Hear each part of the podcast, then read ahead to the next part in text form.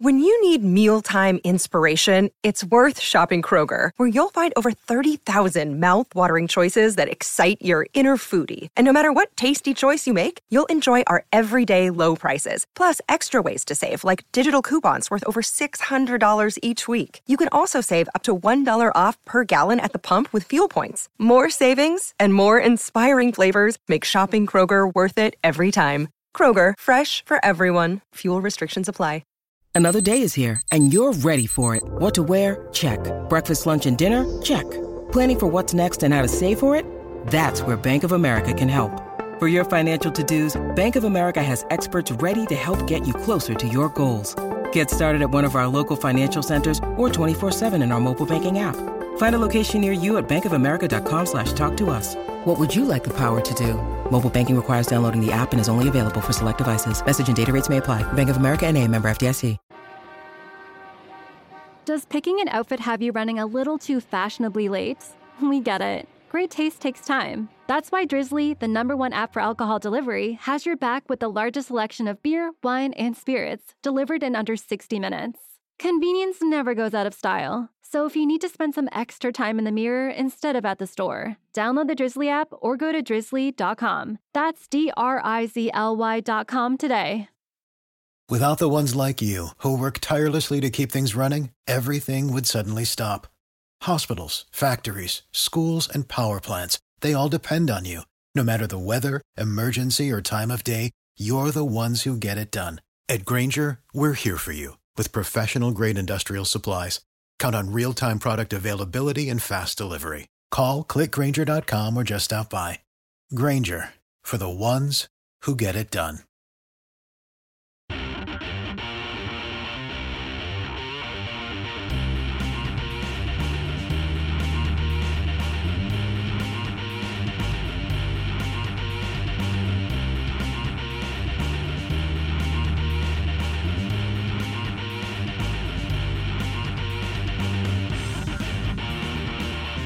So I feel like everybody has that one band in, say, middle school, junior high that really formed their musical tastes from that point on Mm-hmm. and formed what we listen to as adults. Mm-hmm. Is there that kind of band for you?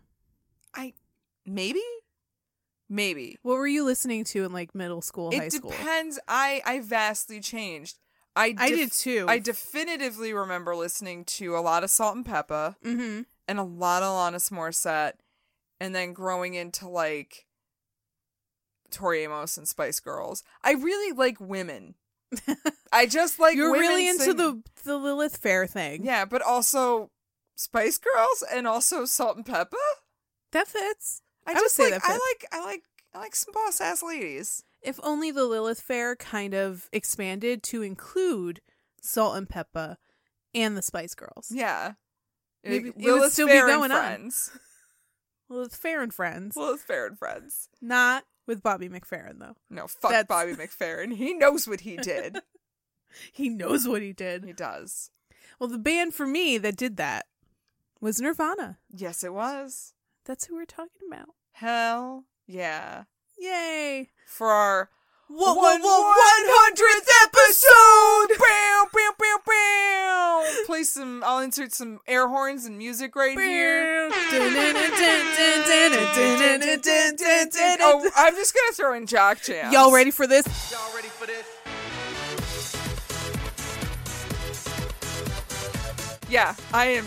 I am so ready for our next 100 episodes. Yeah, We yeah. are kicking off with a banger. A three part banger Yeah, about Nirvana. yeah. Because you know what?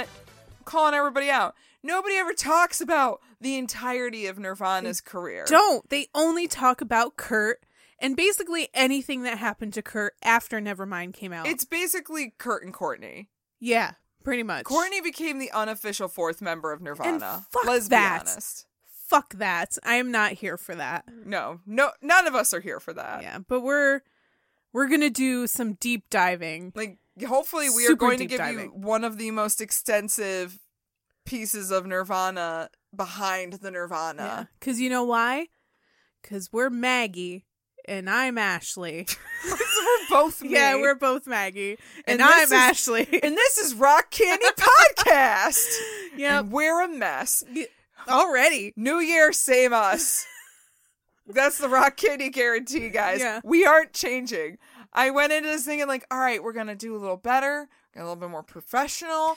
You We're not gonna sniff on the mic. I'm gonna try to control my shouty mouth, and I think we already broke both of those Yep. things. Also, we're not gonna drink more than two beers an episode. Nah, nah, Yeah. it's happening. Already brought in a third. Sorry, guys. This these episodes are gonna be intense Oh and yeah. they're, they're gonna be long. gonna be fast. They're gonna be furious, but they're also gonna be So- long. fucking buckle up because we're gonna Vin Diesel all over this shit. Oh yeah, we are. We're going hard We are. on these Nirvana episodes. I'm all right with that. Yeah. No, I'm I'm insanely curious because I don't know that much Yeah. you- beyond the Kurt and Courtney years. You probably didn't know that one of the names that they chose before they were Nirvana was Bliss. which is also another word for Nirvana. I feel It like. is. And it's also the name of the beer that we're drinking Yes. today. From- Bliss by Thin Man Brewery. Wooey. St- tw- 2020 still can't say brewery. Brewery. Wooey. It's it's just Bluey. At this It's point, Bluey. it's always It's Bluey brewery. because that's easier to say. But normally, Thin Man does us wrong, and I wouldn't say they did us right. But I'm not But going to that's- say they did us wrong either. I mean, they didn't do us right in the sense that this is an IPA and we Yeah. don't like IPAs, but they did us right in the sense that it's a pretty decent IPA. It is a palatable Eh. IPA. If you are into IPAs, I would suggest this one. Yeah. It's good. I wouldn't call it blissful, but It's- but it's I I drank the whole thing. She I drank did. my whole can of it. She did. I did, I'm really and I proud didn't of her. even like squeeze an entire lemon into it. I know. I had a lemon for it I- too. yeah, you did. You offered it, and I said no. I am drinking this, Yes. We and were like, I did it. no, we don't need lemons for this one. This is just fine. 2020, fuck your lemons. I mean, I'm not gonna count them out yet. Yeah. I'm sure this is still the year of the hops, bruh. Straight just- pine cone. Pine cone and lactose. Ugh. Is there lactose in this? I don't know. Probably there's lactose in fucking everything now. Man, I love me some lactose. I'm just gonna drink lactose ale. All I can picture is just a cow just squirting milk straight into a glass of Blech. beer. It's so disgusting. Blech. And I Well. hate milk. Milk is so gross. Well, you ruined lactose beer. Thanks, guys. Thanks, guys. You all did this. And you know what? I would, I would like to right before we start. Okay. We had a hot take in our last episode about Nirvana that some Oh, we people may did. have disagreed with, And they told us about it. and they have told us. We have had a few people say, mm, "I don't know about that Dave Grohl being better than Kurt thing." yeah. Um And you know what? Like, like I'm going to rescind my thought of that because, and it's purely because Kurt's dead. No, no, because like here's the thing. I don't That's think not a good reason. no, no. I think it's a perfectly good reason because I think at that time, Kurt and Dave were probably more unequal playing field. I think Dave has gotten better with time. okay. I don't know if Kurt, because I thought about it. I don't know if Kurt would have gotten better with time, but I he will never know because there's a part of me that wonders if he would have super self destructed if he didn't die. if Kurt had never met Courtney, Ooh. if Kurt had never gotten addicted to drugs because he met Courtney, Ooh. um You're you're gonna hear that a lot, guys. If you are he- pro Courtney, don't listen to Yeah. these episodes. he could have done so many amazing things with his music and his music would have progressed with him Right. um technically as an actual musician dave is better than kurt But I think he For just what is more we- diverse. for what for just based on what music we have of kurt's Mm.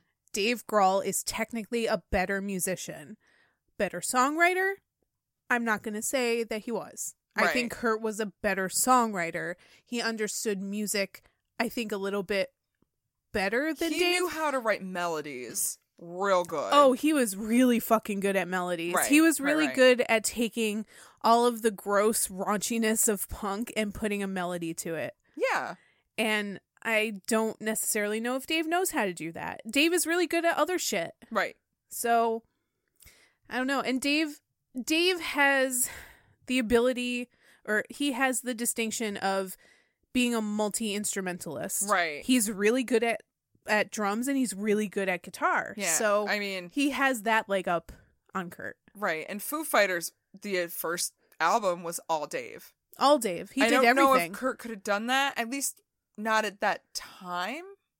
it Maybe wouldn't have eventually? it wouldn't it certainly wouldn't have been as polished. It wouldn't have as been what- maybe as cohesive. Yeah, it would have been a little bit all over the place and it would have been pretty dirty, I guess. Yeah. In a But- way.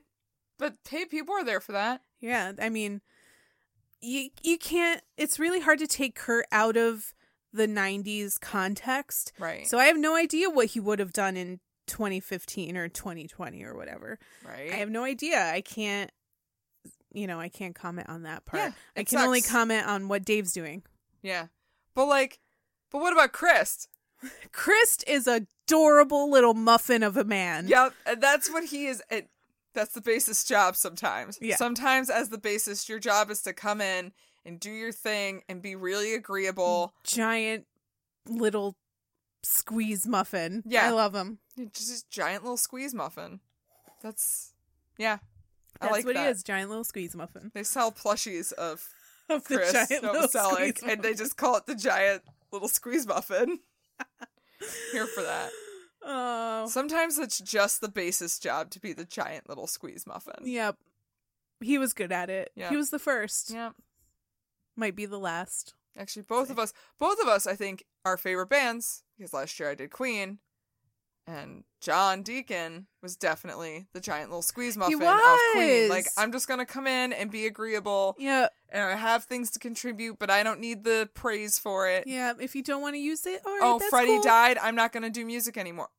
Wow, the parallels between our favorite bands. Well, no, Chris still did music Oh, afterwards. It just wasn't on the level of Foo Fighters. Oh. oh, all right. So I guess that's that's a little But- taste. that's a little little preview for Yeah. two episodes two from episodes from now. We'll get to that. Oh, quite a while from now. now. Oof. But anyway, let's get into this because it's gonna be long enough. Right, right, right. So may as well fucking start. let's do this. You all ready for this? By the early '90s, rock was all but dead. Hair metal was fading out, and pop was kind of all over the place. Modern country had Billboard in a full Nelson and wasn't letting go. And Gen Xers were searching for something they could hold on to, and Top 40 wasn't cutting it. Rock fans desperately wanted something new to bring the genre back to life. Enter Nirvana. Yup. Nirvana was first and foremost the brainchild of frontman Kurt Cobain. Young Kurt was obsessed with being in a band, even if he didn't really even know how to play any instruments.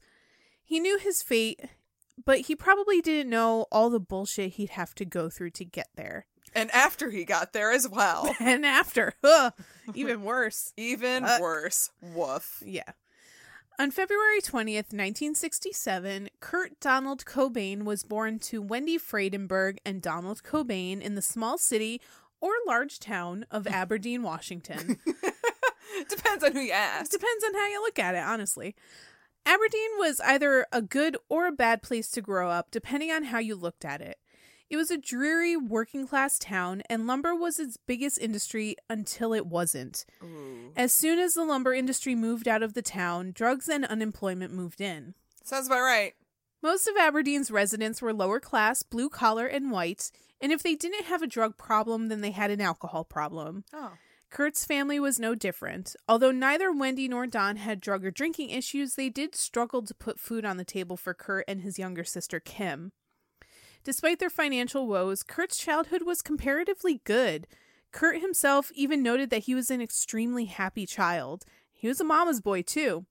She described him as a happy child, always smiling and playing, and an exceptionally smart and perceptive little kid. Oh.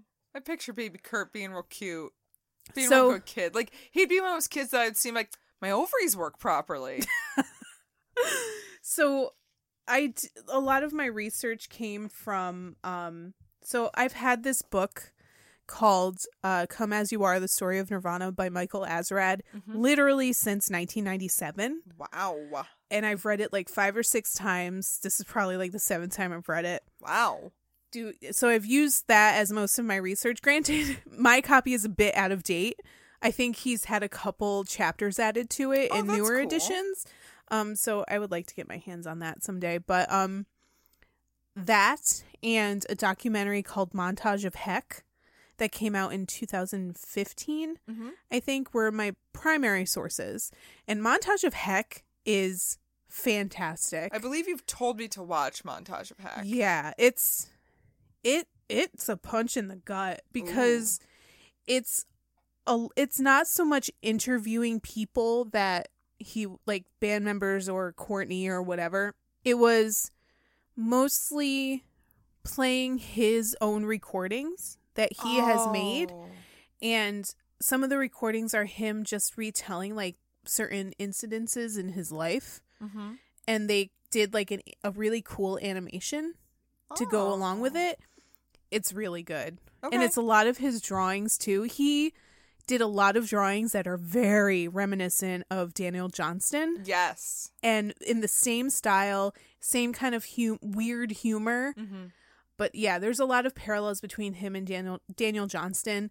Also he he is kind of credited as bringing Daniel Johnston to the forefront Right. because he He was a wore big one of his fan. he wore Yep. one of his hi how are you shirts a lot Mm-hmm. so people were like what's that shirt and he would tell people Let me tell you about this guy. but the reason that i brought up montage of heck was because it has a lot of home videos of him as a kid Oh. and he was a fucking adorable child Yeah. like i don't even like kids and i'm like that motherfucker is so cute i just want to pinch his cheeks Right? You're like, I'd hang out with that like parent those parents of that kid. yeah Like if they were my friends, I'd be like, you can bring your kid around. He's totally cool. He's super cool. He's like feeding a fucking cracker to a fake turtle. I want to just squeeze him. Yep. He's wearing knee socks. He's adorable. Yep. Look at this little look at this little turd. He's so cute. This goddamn turd. He's adorable.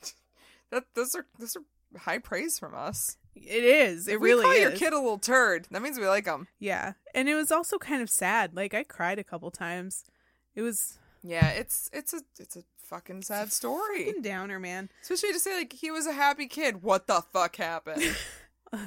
we'll get to that in further episodes. Previews. Kurt's artistic ability was prevalent at a young age. He loved to draw mostly comic book characters and cartoons like Donald Duck, but he was never satisfied with his work. Did he like Donald Duck because that was his dad's name and his middle name? Mi- might have been, Probably. probably, as opposed to Daffy Duck. Yeah, like fuck Daffy. I what like about Donald? Donald. He's so angry. he gets me, man. The adults in his life threw heaps of praise on the budding artist, but Kurt was overly critical of himself and usually tossed aside his drawings in disgust. This is a thing that would happen throughout his entire life. Yup.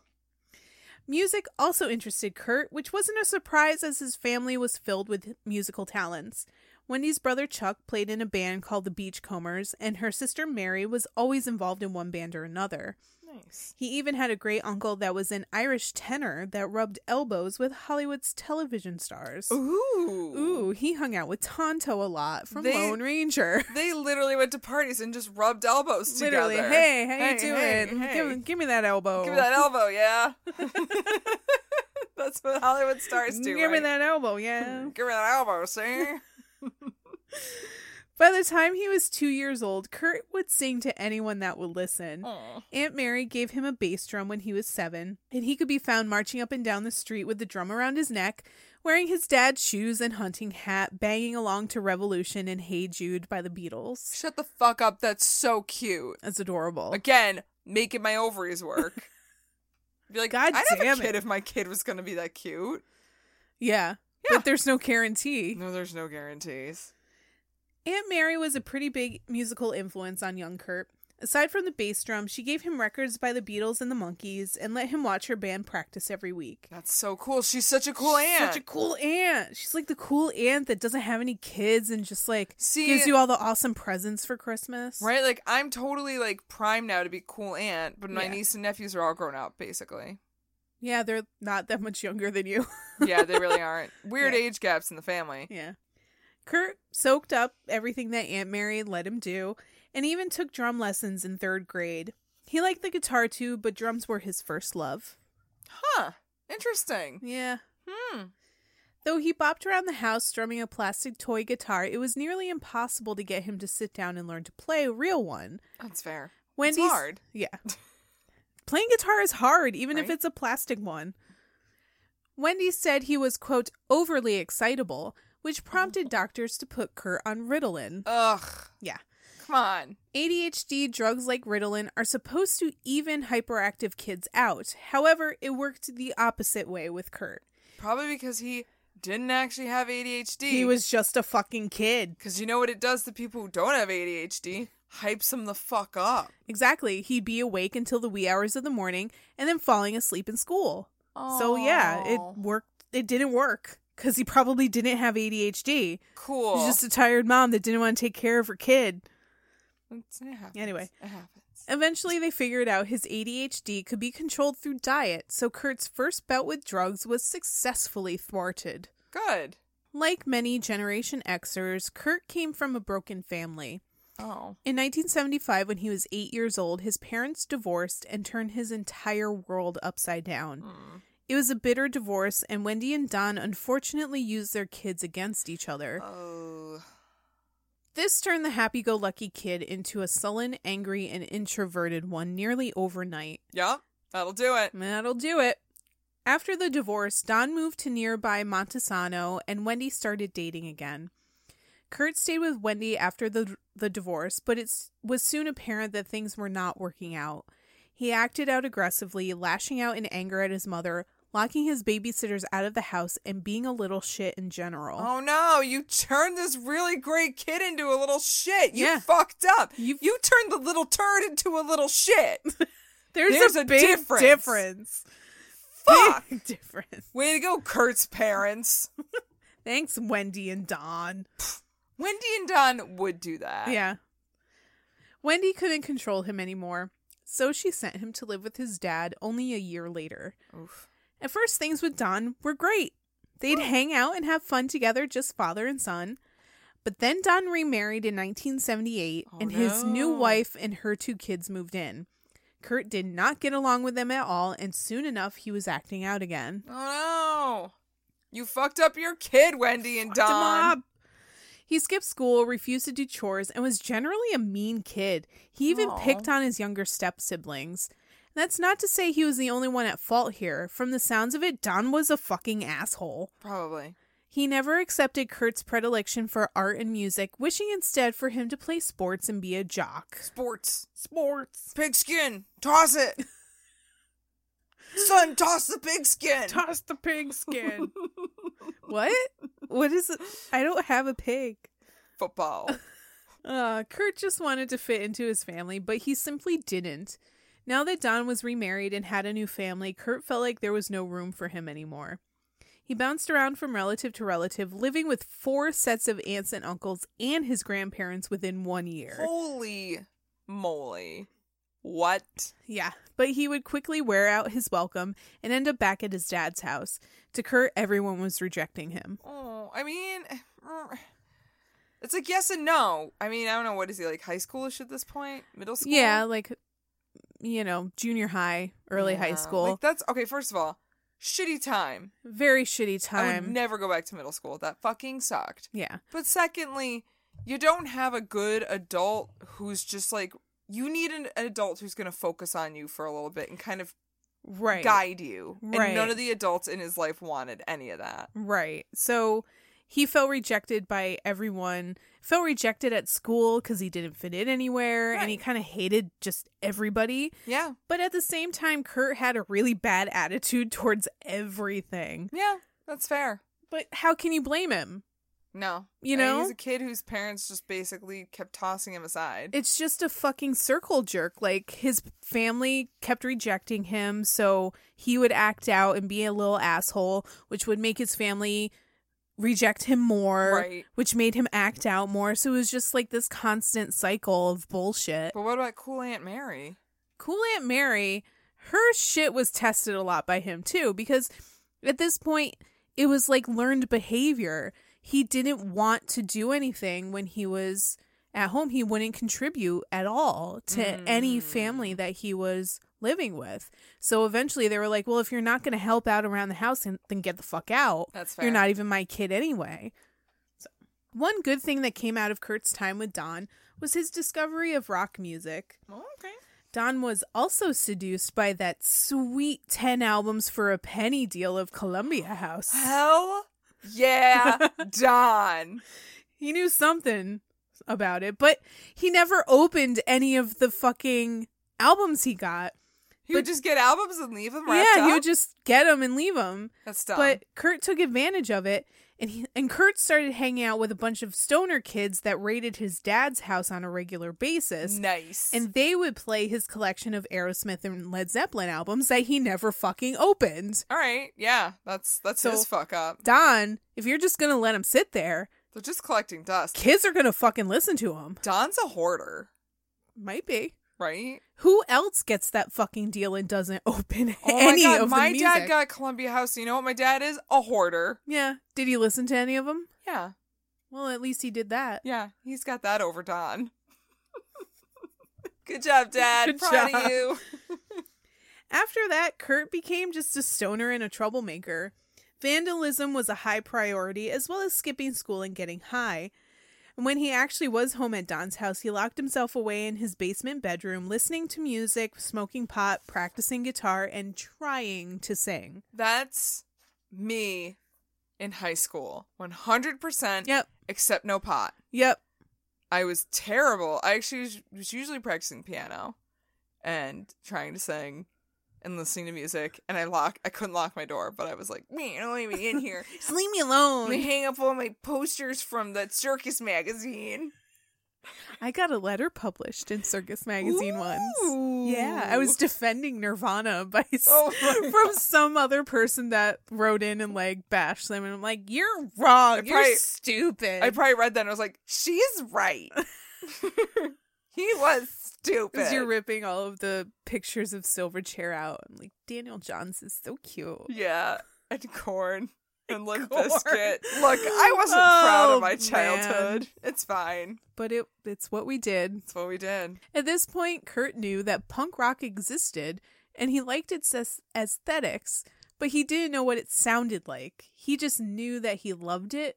He just couldn't get his hands on like any of the music. His dad wouldn't let him like get in like just one CD on that Columbia House deal. I mean, do you really think the Dead Kennedys or something were on that Columbia House deal? I don't know. Maybe The Clash. Maybe f- probably the Clash. Maybe. Probably. Yeah. I'd make an But, argument like- for the Clash. But like not Black Flag. oh no. Black Flag was not on Or, the like, Columbia Bad House deal. brains. Yeah, they were not. No. Nope. But at least the Clash. You would think.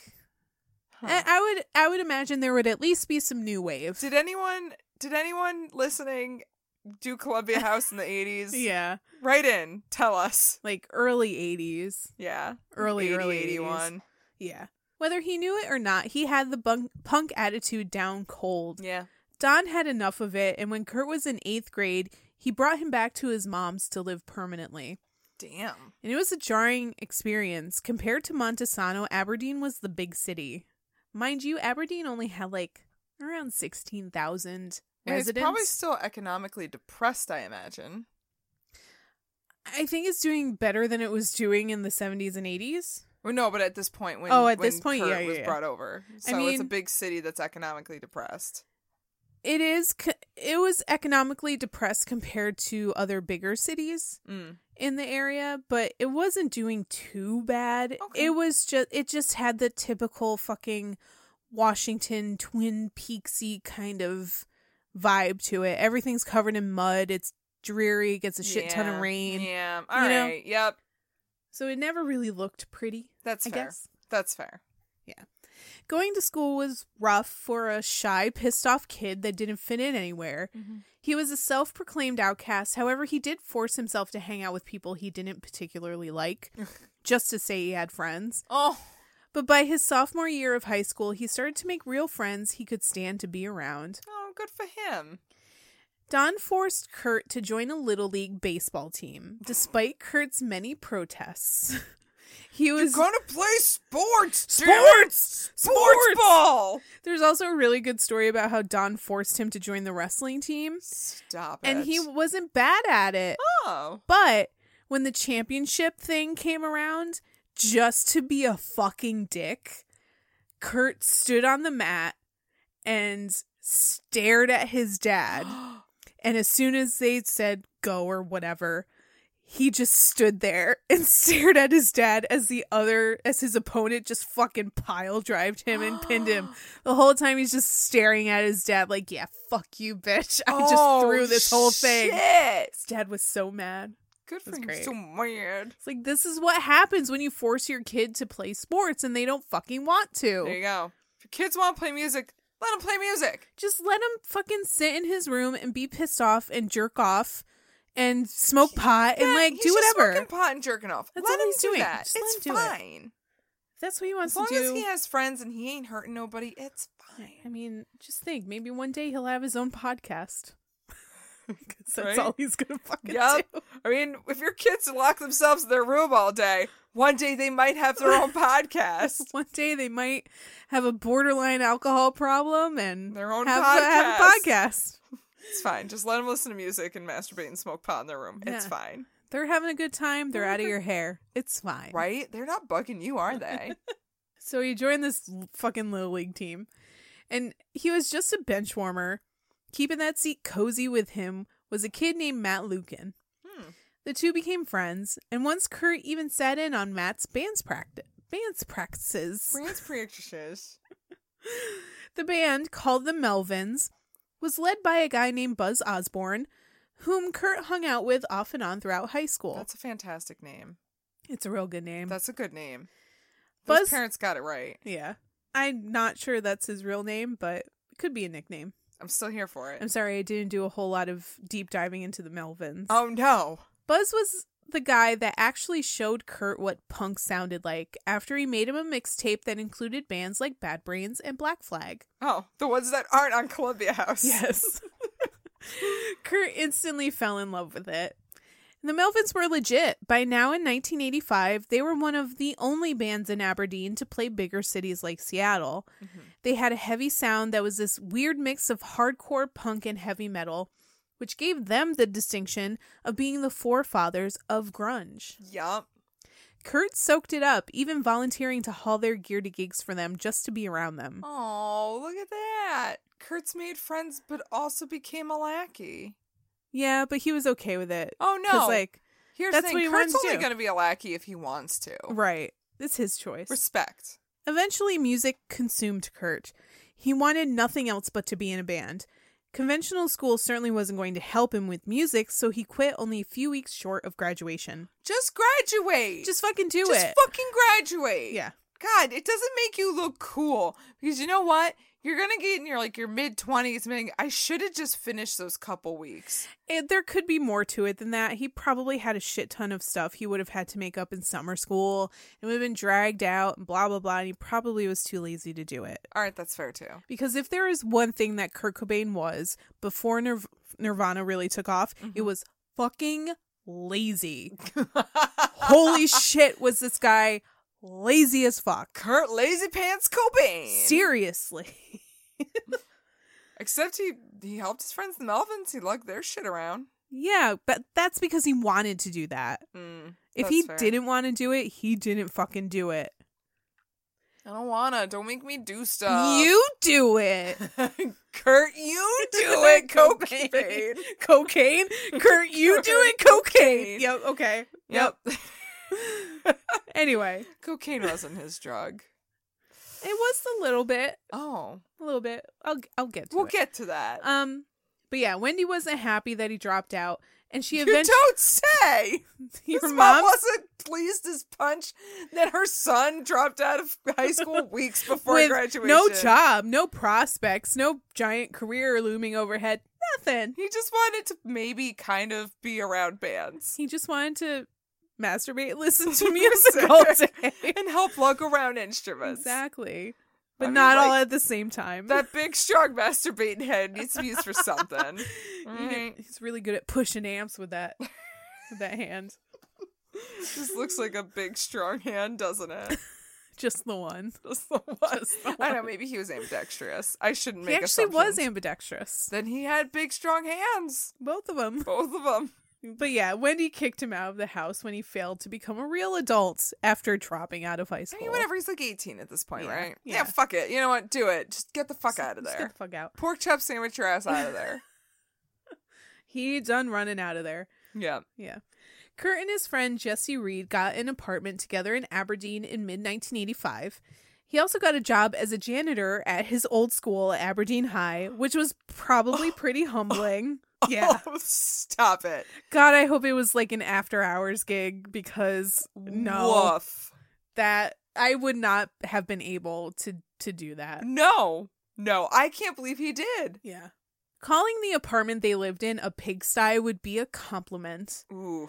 Kurt and Jesse were living in total filth, but that didn't stop anyone from partying there. Eventually, Well, you party at a filthy house. yeah, because you don't give a shit about Right. making it dirty. Mm-hmm. Eventually, Kurt lost his job, Jesse moved out, and he couldn't afford the rent anymore. Within five months of leaving his childhood home, Kurt was homeless. Oh no. He couch surfed, sometimes even snuck into Wendy's house to catch some Z's in the attic while she was at work, and sometimes he would crash under the North Aberdeen Bridge despite the danger that came with. Holy shit. During this shaky time, Kurt befriended a drug dealer named Grunt. Yes, Grunt. Was it, hey grunt, or was it, hey, uh, Err, uh, hey, err. hey, uh. Do Give you me just some walk drugs, Up to her uh. and go, you just walk up to her and go, uh. He probably had people do that a lot and got really sick of it. He's like, excuse me, excuse me. It's pronounced Grunt. my name is Grunt, and I would prefer it if you would say it properly.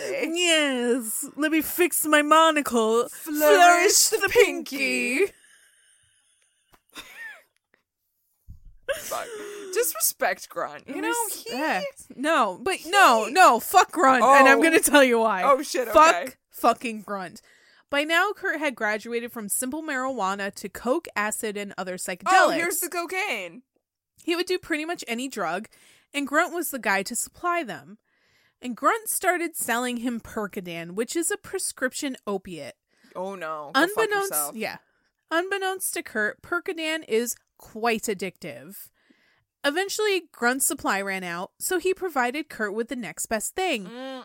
heroin. Hey. First heroin of 2020. Bow, Bow, bow, bow, bow, bow, bow, bow, bow. bow. I mean, we have been like two months without heroin incident. It's been too long. But now there's going to be three fucking episodes in a row of all heroin all the time. And like, this is it, guys.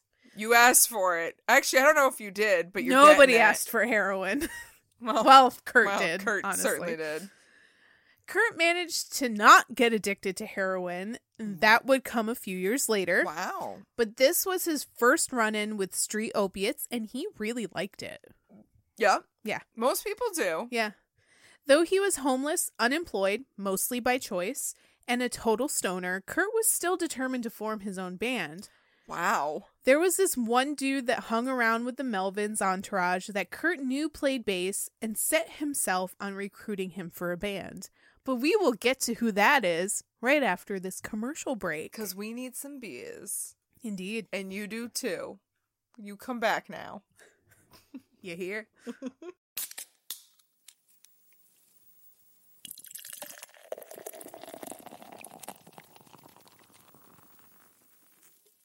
All right, we're back. And we are back. So, this dude that Kurt wanted to recruit for a band, Mhm. this six foot seven goofy motherfucker. He's six seven? he is sex, six, sex seven. He is Honestly six- though, yeah, you kind that of. tall? You sex seven at that point. He was fucking adorable. Yeah. No. Oh, yeah. Yup. By the way, Mm. his name was Chris Novoselic. Yeah. Here for it. yeah, no, he was adorable back in the day. He's still cute. No, he's still attractive. he's so cute. And yeah, Yeah. he's No, six he foot can still- fucking You seven. can still get it. I'd get still it. give it to him. Sex foot seven. Six foot seven. Anyway, this Chris Novoselic guy, he wasn't so interested in starting a band with Kurt. Huh. Yeah, he played bass and he liked it, but he just wasn't sold on Kurt's vision. And even though the two went to Aberdeen High together and ran with the same circle, they didn't really know each other that well. It seemed like Kurt admired Chris from afar, Oh. but Chris didn't pay much mind to Kurt. oh, so it was senpai noticed me. yeah, it was definitely an unrequited friend like at this point. Yo, but we've all had that where you Oh, like yeah. friend crush on someone. You're like, you're really fucking cool, and I want to be your friend. Be my friend. But also, I'm too intimidated by your awesomeness to Right? like hang out with You you. were clearly way too cool to hang out with me. And then they hang out with you, and you're like, senpai noticed me. Yay! We were BFFs. Chris Anthony Novoselic, and yes, his first name is Christ, not Yes. Chris as in Christopher. It's just Christ. Christ. he His- was His family was like, we want to go halfway with this. not Chris, not Christopher, Christ. not Christ, just Christ. Yes. Yeah. He was born in Compton, California on May 16th, 1965, and was raised in nearby Gardena. His parents, Christo and Maria, were Croatian immigrants that settled in California and built a nice life for Chris and his younger siblings, Robert and Diana. That's nice. Maria was a homemaker turned hairstylist, and Christo got a job as a truck driver for Sparklets Water Company. Ooh. Fancy. Oh. The most bougie middle class people I've ever heard and their of. fucking water. Sparkling water. They lived modestly, but Chris and his brother were little troublemakers. yeah. Minor vandalism was their forte, which often resulted in a whooping from their dad. Yeah. It's all This checks. was when corporal punishment was still okay. Yep. Yep. Like I'm gonna give you a whooping. A whooping. Although I'm sure some kids do still get little whoopings and nobody talks about it. Probably in Aberdeen. I'm sure. Oh. Yeah. Only in Aberdeen. Only in Aberdeen do your kids still get a whooping. Can we make That's sure a terrible slogan. That? don't don't do that. no, don't do that. Eventually, property rates in California became too much for the Novoselic family to afford. In 1979, when Christ was, Christ was 14, the Novoselics moved to Aberdeen, where there was a growing Croatian immigrant community. Interesting. Right? Of all Huh. the places. All right. I, I guess. Because like Croatia's pretty beautiful, and I'm not saying Aberdeen isn't beautiful in its own way, but I feel like it's beautiful in a different way. Yeah. I really don't know any Croatian history, but I do believe that there was a lot of turmoil going on. Oh, the Serbo-Croatian War was a fucked. Yeah. So yeah. I'm sure people were just oh, getting fleeing the to wherever fuck out the of there. fuck they can That's go. fair. All right. Yeah. Yeah, yeah. They were pork chop sandwiching their way out of there for oh, sure. for sure. That shit was on fire. No, literally, Literally on Like, guys, fire. it was. It was not great. Christo found work at a lumber mill, bought a nice house for much less money than they could in California, Yeah. and the family settled in. Chris, however, wasn't so happy about the move. He hated Aberdeen. Compared to sunny California, the Washington town was dark, damp, dreary, and covered in mud. It was like he was like Bella from Twilight, and Oh he's my like, God. "I don't want to be here." And then he meets this beautiful vampire named Kurt Cobain. That sparkles in the oh my God! I am rewriting Twilight fan fiction. We have to do this. Can we start a live journal Yup. and do this fan fiction? oh yeah, we're doing it. I just love the idea that Bella is Chris Yeah, of course. Bella's and Kurt cursed. is the fucking vampire. This checks so hard. This is fantastic. Dave Grohl's you know the what? werewolf. I think they would be really into this. Yeah. I think they would be here for it 100%. And we can totally pitch this as a Netflix TV series. And we would get it. Because at this point, I think they're just giving it to anybody. Yeah, pretty much. They have enough money. They can They Mm. throw it got the to us. money. They, can- got, they got the They money. can put it on a flop. It's fine. This might go Fifty Shades of Grey. We don't know. you never know. You never know. This is Fifty Shades of Grey meets Twin Peaks meets The Witcher. It's gonna be great. Oh my god, actually, hold on. Can we do this? This sounds fantastic. Sorry, guys, we're leaving the podcast. We gotta go write a script. We have to go pitch some shit to Netflix for a hot second. Da-dung. Bing. Uh, okay, let's go on to the real story. Yes, yes, sorry. Yeah. To make matters worse, school was hell. Chris didn't fit in, he didn't play sports, and kids made fun of him for being so tall and awkward. Um, go fuck yourselves, cause like in five years, that's gonna be hot as fuck. Yeah, you don't even know. You don't even fucking know. And also, he had a severe underbite. Oh, stop. Poor, poor sweetie. God damn it. Yeah. Can he get cuter? Can he get cuter? I mean, he said he looked like Jay Leno, like a really tall Ooh. Jay Leno. All right, never mind. That got r- that really turned down for what? Yeah, yeah, yeah, yeah. He took solace in music, listening to Led Zeppelin, Black Sabbath, and other rock bands he could relate to. Fair. But music didn't solve anything, and soon Chris was dealing with real depression. His parents became so worried about him that they sent him to live with relatives in Croatia for a year in 1980. Wow. Oddly enough, this was where he discovered punk rock. Somehow it's easier to get your hands on punk in Croatia than it was on the west coast of the United States. Europe. Europe. I'm gonna chalk it up to Europe. After returning home, Chris continued to rebel and turned to drinking and partying to ease his mind. He also got deep into punk, going to shows in Seattle and mingling with the local scene around Aberdeen. One day, Robert brought his friend Kurt Cobain around the Novoselic house to hang out. Chris was in his room blasting his stereo. When Chris asked what the hell the noise was, Robert said, Oh, that's my brother Chris. He listens to punk rock. Oh, And Kurt made a mental note to befriend the brother upstairs. yeah. That's that's how you do that. Yeah. Like, I'm gonna go be friends with that guy. He's cool. I just like can't cool let him. guys. I can't let him see me in the sunlight. He'll see me sparkle. I can't let him see me high on cocaine. Then he'll see me sparkle. He's just gonna brood, brood a lot. Put his hair And, in like, front of his face. Chris is like, why does this guy stare at me all the time? It's so weird. fuck? Guys, this fan fiction writes itself. It's great. it just rolls off the tongue. It's like it's so easy. It's like poetry. oh god damn it! Yep. Chris graduated in 1983, and that same year his parents divorced. Even though he was older at the time, the divorce still affected him a lot. And making matters worse, that year he had corrective surgery on his over- underbite. Excuse me, I wrote overbite. It is an underbite. It was certainly an underbite, wasn't it? Yeah, indeed it was. And that caused him a lot of pain, and he had his jaw wired, Wired shut, shut. for six weeks. Yep. Oh. That didn't stop him from partying till he puked, though. Hold on. Hold on. He puked through his wired shut jaw. Uh, Yep. But his diet was mostly liquid foods, so he wasn't like barfing up chunks. No. but It's still vomit. he he still carried a pair of wire cutters with him just in case he had to clip the wires to get the barf out. This is hardcore partying, the likes of which I have never heard of before. Nope. And I don't know if And they were this in is- high school. I don't know if this is mid thirties Maggie talking, but like no. But No. what are you doing? That's where the line gets drawn. This is so irresponsible. I also just have a thing with teeth. They scare me. Don't fuck with your teeth, What? guys. Don't fuck with your teeth. Okay. That sounds like fucking with. Oh my god. yeah. I'm, I I wouldn't do that. He vomited in his wired shut jaw. Yeah. That's how people die.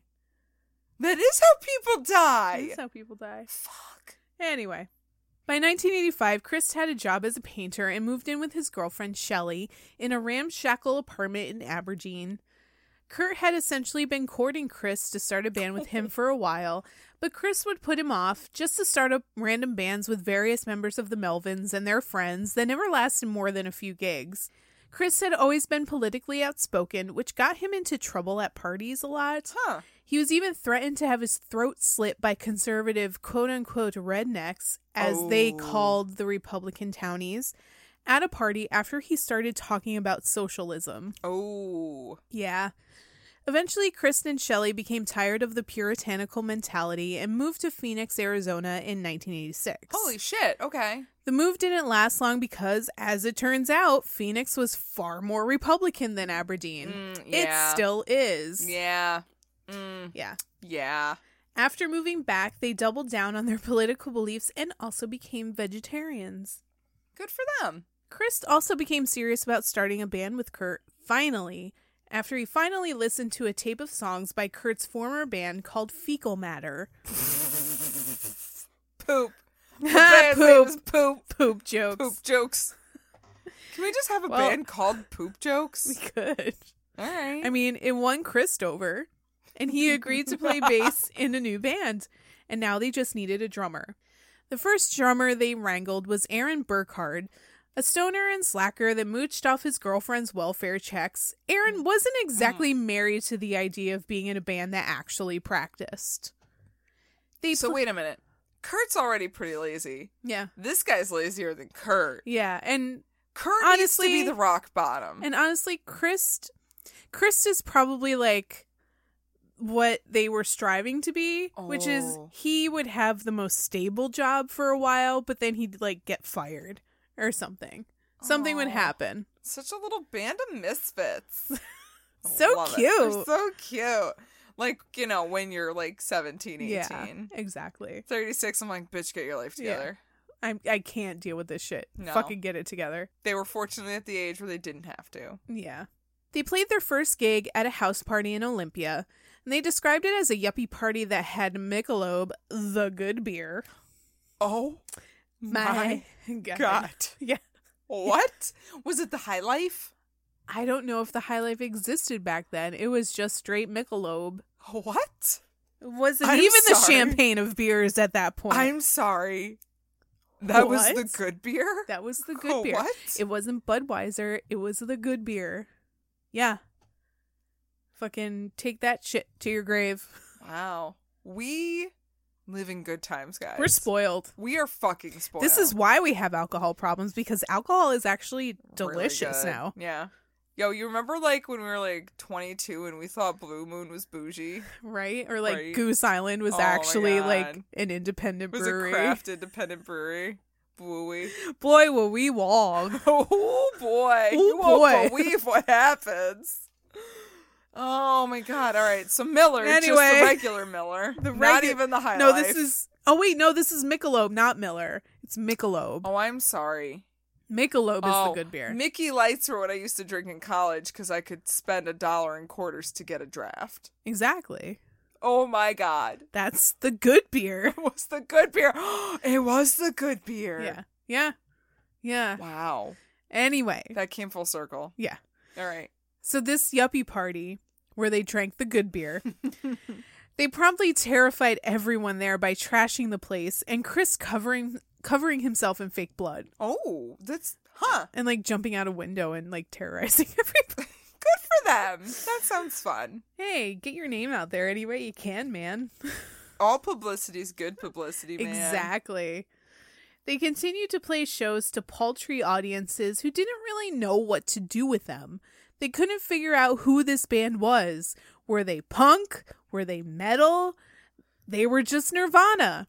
A name that came a name that Kurt finally settled on after going through ones like Skid Row, Mm-hmm. Bliss, like the beer we're drinking, Yeah. Throat Oyster, Ted Ed Fred, and Pen Cap Chew. What I like Ted Ed Fred. pen cap chew? Yeah, like you're chewing on a pen cap. Oh, pen cap chew. Yeah. Got yeah, it. yeah. He chose it because he wanted something that sounded peaceful in comparison to the raucous and raunchy music they made. Huh. All right. That works. Sure. And who knew? He was right on the money with that one. Yeah. Yeah. As usual, home matters for the boys were up in the air. Kurt had been evicted from his house for not paying his rent, Yeah. and Kristen and Shelley had moved to Tacoma. But Kurt had sa- had a safety net in the form of his girlfriend, Tracy Mirander. He moved into her tiny apartment in Olympia, a cute little college town that seemed far more progressive than Aberdeen. Yeah. I feel I've never been to Olympia, but I feel like it's East Coast com- like East Coast sister city would be Northampton, Massachusetts. Oh, okay. That's how I I when I think Olympia, I think of Northampton. interesting. If someone's been to both, let us know. Yeah, tell us how they compare. Yeah. I'm sure Olympia is probably bigger than Northampton. Oh, but I'm sure. Northampton. Yeah. NoHo is pretty tiny, It's tiny, tiny. but it is very sweet. It's one of the few places in Massachusetts I'm like, no, this is cool. You guys are cool. Tracy put 100% of her support behind Kurt and his music. Hmm.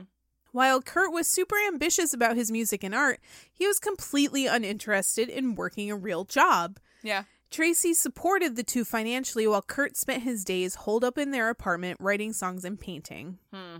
Yeah. And Hmm. while it sounds like Tracy may have let Kurt walk all over her while he did nothing all day, I kind of feel like she saw the value in his creativity and wanted to let him nurture it. Yeah. He was able to do that while they were together, and without Tracy, Kurt may not have been able to become the creative genius he was. Props to the ladies. Props to the ladies for real with Tracy. Like, who will fucking be like, all right, I'm going to fucking bust my ass so you can do your Yeah. dream. Also, I think there was a bit of manipulation on Kurt's part because Oh, I'm sure. anytime she was like, You need to get a job and help out around here, he was like, No, what about my creative genius? You know? What not am I not in gonna those do? words. What am I gonna do? I mean, I'm an artist. What else can I do with my Can't time? stifle my creativity, Tracy. Look, he's an Aquarius Pisces cusp, Indeed. and as a Pisces, we do have an ability to manipulate. yeah. And I'm gonna say he probably used it. He was also incredibly affected by criticism. Oh, oh yeah, no, we don't In- take criticism well like, at all. He could not take criticism No. well at all, and he was constantly worried about what people would think Oh, yeah. of the shit that he put out there. Oh, yeah. I was like, this motherfucker's such a Pisces. Shots fired. Fuck. yeah, he really is. While he was essentially a recluse in Olympia, he still ventured out to parties and shows. He also continued taking drugs, experimenting with speed, and smoking pot, but his favorites were opiates, of course. Yeah, that sounds right. He tried heroin a couple more times, unbeknownst to Tracy, but mainly stuck to codeine and Vicodin. Okay. If you have to, I guess. I took Vicodin once for a migraine, which I didn't have to, but someone Yeah. gave it to me. I took it, and I hated the way it made me feel. I don't think I would like that, like, It's not. I I don't, don't know. like it. It's like a not weird- being in control. I guess It's not even just like not being control. It's like it's like a dreamlike state when you're awake, and some people are into that. I'm not. Oh, I don't like. No, no, no. Yeah. I want to be fully cognizant. Yeah, Unless it's- I am asleep. It's not great. I, don't didn't like, it. Around the same time is when Kurt's infamous stomach issue started. Mm. The pain mainly manifested when he ate, and he described it as an extreme burning. He went to doctors and specialists, but they provided no answers or relief, so he self medicated with street drugs. That that's guys, guys. Self medicating, like I get it. I get it. You're in Yeah. pain. Doctors can't figure shit out. Doctors are annoying. I get it. But that's why you go to 500 fucking doctors like before self somebody. medicating, not your answer. That's not what you never should the do. answer. And I, I think he only went to like two specialists who were like, yeah, we can't figure it out. So that's when you keep bugging your fucking doctor and saying, no, there is something wrong with this and you need to do all of these tests until I'm fucking satisfied with it. Right. But at the same time, I get it. He probably didn't have health insurance. But at the and same also time, it was the eighties. They didn't know and it was, shit. it was the they 80s. still don't know shit. But I kind of feel like it would probably be cheaper just to pay for your own health insurance than it would just to get drugs off the street. Yeah, probably. In the eighties, maybe. Maybe. Maybe. Especially when you don't have a fucking job. Yep. Anyway. There you go. Meanwhile, Kurt and Christ lost touch with Aaron after they Oh. moved because he was an hour away in Aberdeen. They got Dale Crover, drummer for the Melvins, to fill in long enough to record a demo at Reciprocal Recording in Seattle on January 23rd, 1988. Nice. Although he denied it, everyone else agreed that Kurt picked Reciprocal because Soundgarden had just recorded their screen- Screaming Life EP there, and Oh. Kurt absolutely loved that record. But so what? Yeah, good for him. He likes something. He's like, that sounds great. I'm gonna go there too. But that was his thing. Like he just couldn't he couldn't agree that yeah, he likes something. yeah. He couldn't agree that yeah, he was influenced by Led Zeppelin and Aerosmith. He couldn't he just could not say that yes, these things were well, true. that's the Aquarius in him. Yeah. Yeah. that's the Aquarius.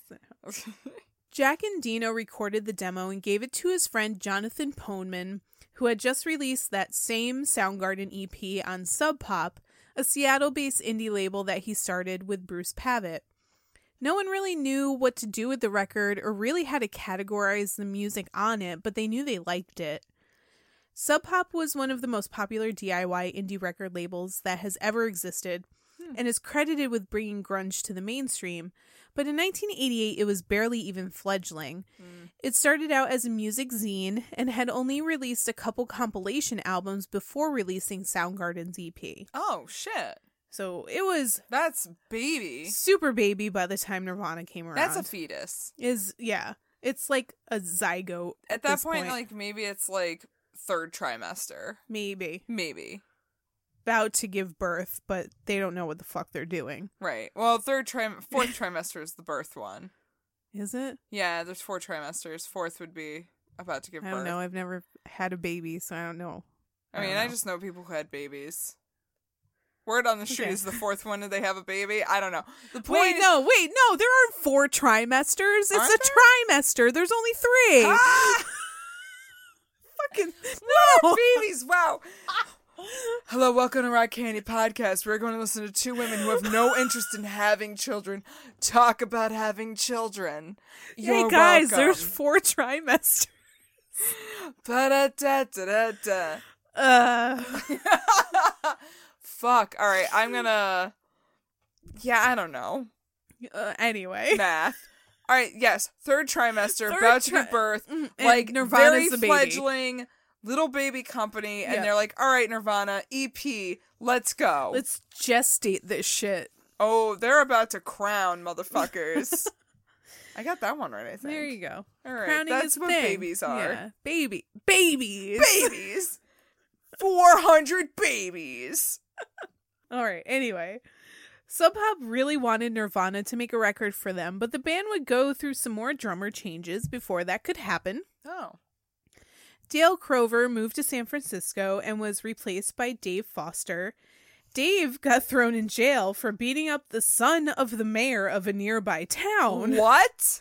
So Kurt and Chris called old friend Aaron Burkhard to replace Dave, which he gladly accepted, but then was fired before their first practice because he was too hungover to play.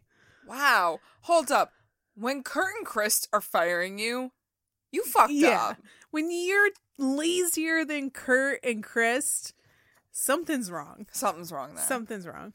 Finally, they found a guy named Chad Channing to complete the trio. Chad. Chad Channing. The alliteration is Chad. just It's fantastic. great. Chad fit in with Kurt and Chris more than the other drummers did. He was an outcast, was put on Ritalin as a kid, and came back came from a broken home. All hopes of being a soccer star went out the window after shattering his thigh bone in a gym accident in high school. During the seven years of grueling rehab, Oh my he- god. yeah, seven fucking years, man. What the fuck did you do? He basically obliterated his thigh. Oh How do you my even put that back together? God. Anyway, during the seven years of rehab, he learned to play various instruments.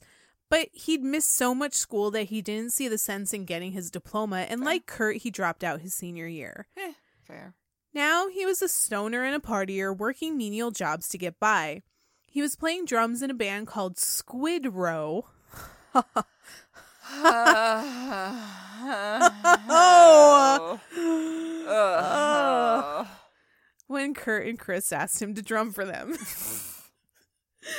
Chad became the first Nirvana drummer to actually be as dedicated to the band as Kurt and Chris were. Which guys, that's It's not that hard. hard. No, it actually was because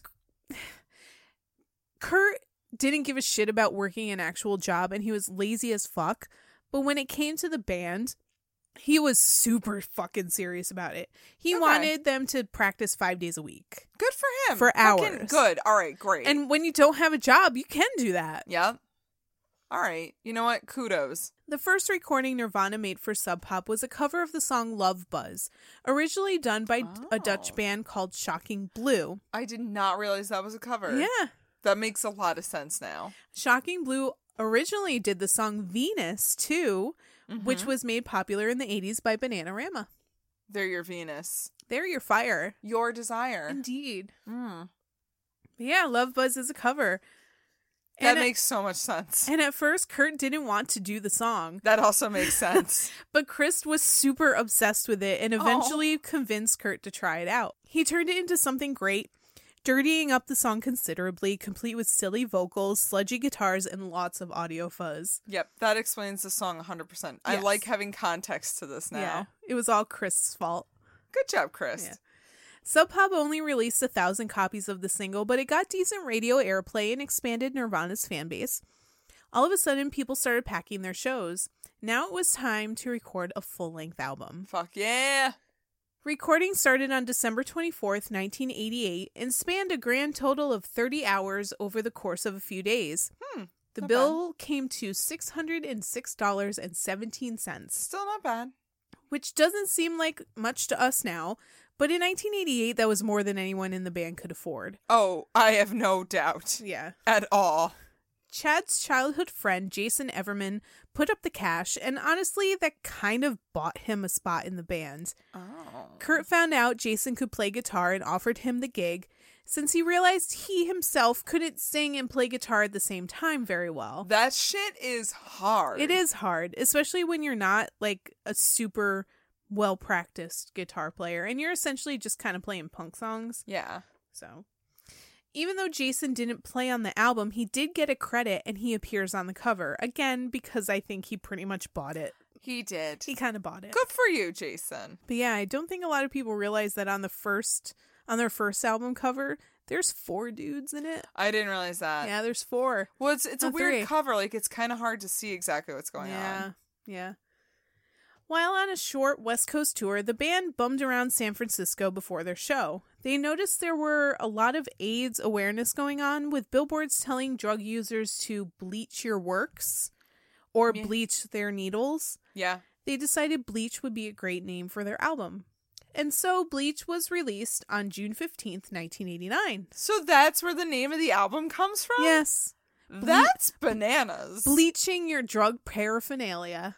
I just figured it was like it sounded real punk to be like bleach man Yeah. or like bleach your hair It's like, or like no, bleach your clothes. no, it's bleach your drug paraphernalia so you don't get AIDS. Fuck.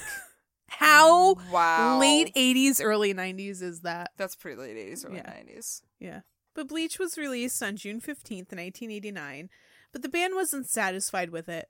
Kurt said he felt pressured by Sub Pop to have a more rock sound than the label that the label favored, so he actively suppressed the lighter and more artsy new wavy sound he preferred. Huh. He wanted it to sound like Surfer Rosa by the Pixies, which came out soon after Bleach. Most of the lyrics were written in the car on the way to the studio and often reflected how pissed off Kurt was at the Sub Pop guys. That's funny. Even the album artwork was a point of contention between the label and the band. Eventually, the band went out using a negative copy of a photo that Tracy took at one of their shows. It also debuted the Nirvana logo, the name of the band in Bodoni extra bold condensed font, with accidental extra spaces on either side of the V. Huh. And that's why Bodoni looks so familiar to you. Yeah, indeed. Hmm. It wasn't until after Bleach was released that Nirvana signed a contract with Sub Pop. After that, they finally went on a US tour. They only made enough money at each show to cover gas, food, and of course, drugs and booze Well, you know, because you that's the priority before food. like a place to sleep.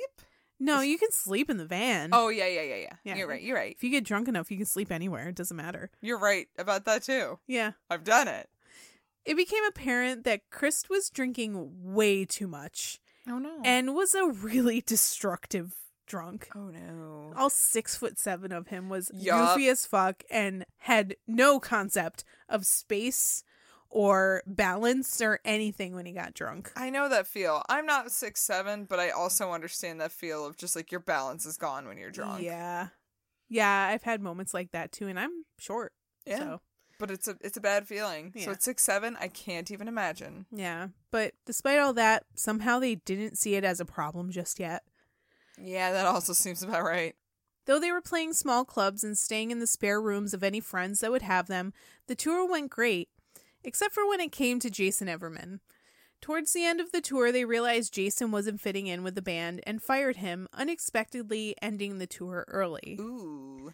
Other than that, This was exactly what Kurt wanted to be able to support himself with his band and nothing more. But soon enough, he'd get much, much more than he bargained for with dire consequences.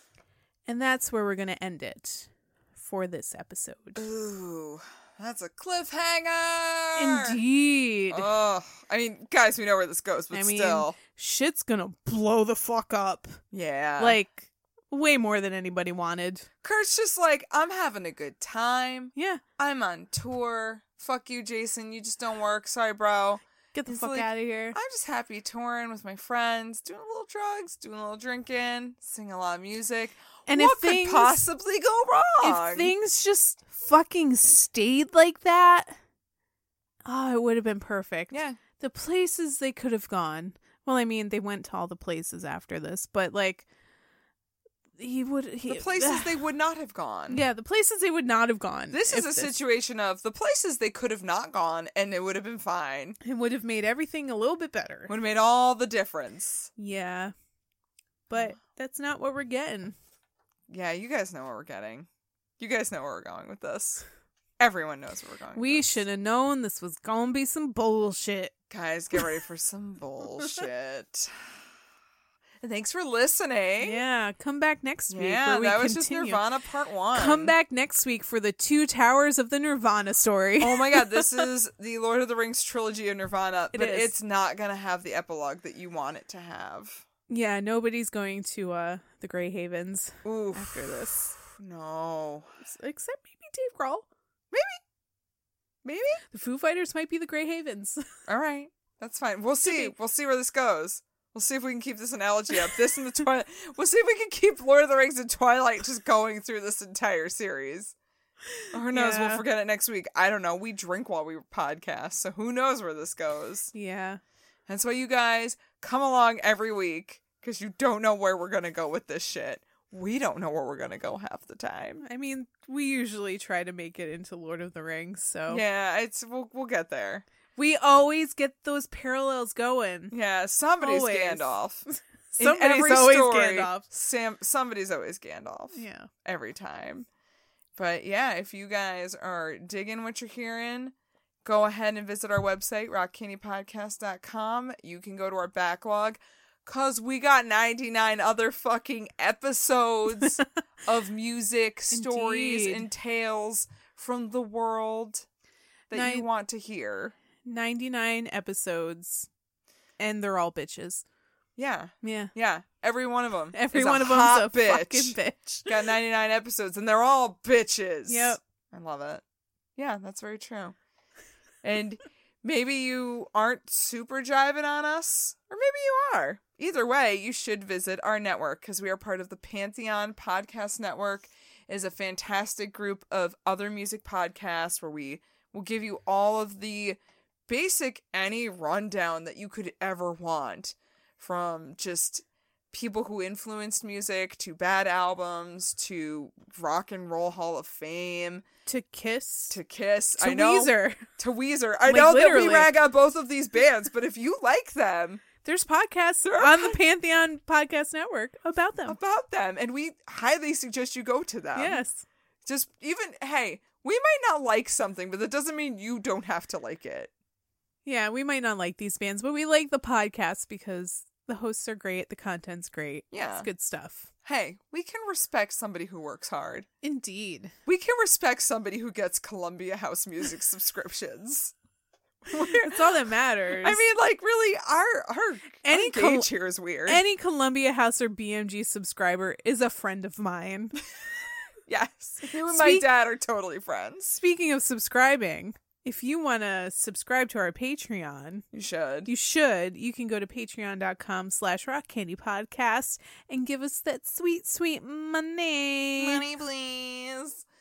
And you get all these bonus episodes. bonus. Last month we had a delightfully stupid one where we gave everyone bloopers. Yeah, all So- of our awful bloopers. If you ever wondered what we sound like when we have to edit th- out some shit, I you mean- should go pop into that. We laughed a lot listening Oh to them, so I hope everybody else did. right? But also, we normally will give you some music news. which is what we will get back to this month Yes, we will. Indeed. for sure.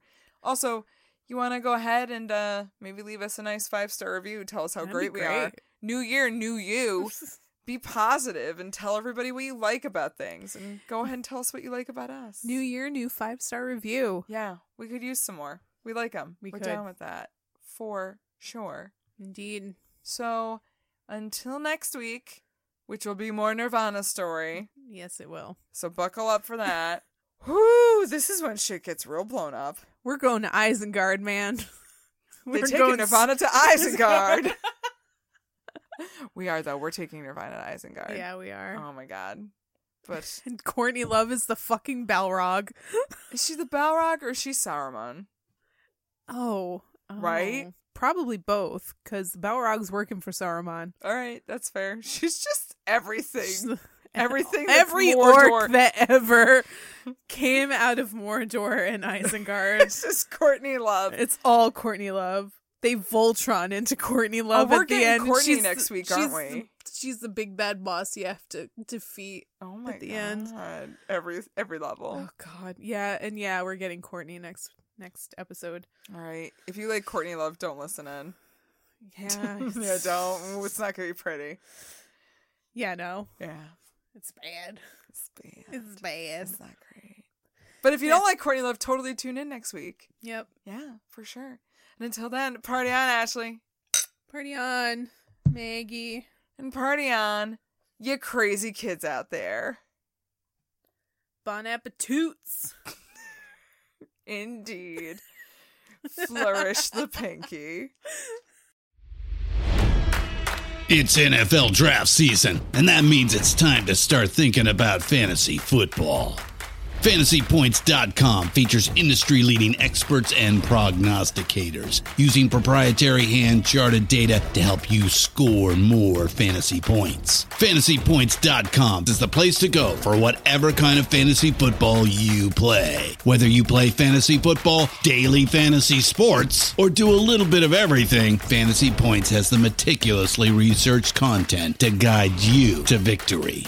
And why wait for the fall? Fantasy Points also covers the new spring football league, the UFL. Join the guru, John Hansen, Scott Barrett, Joe Dolan, and other massive names in the fantasy football universe with an exclusive offer. Use code Pantheon for 15% off any Fantasy Points package, including the all in package, with access to every article, tool, and data nugget that Fantasy Points has to offer. That's fantasypoints.com and code Pantheon for 15% off at Fantasy Points. Fantasypoints.com, code Pantheon. Score more fantasy points.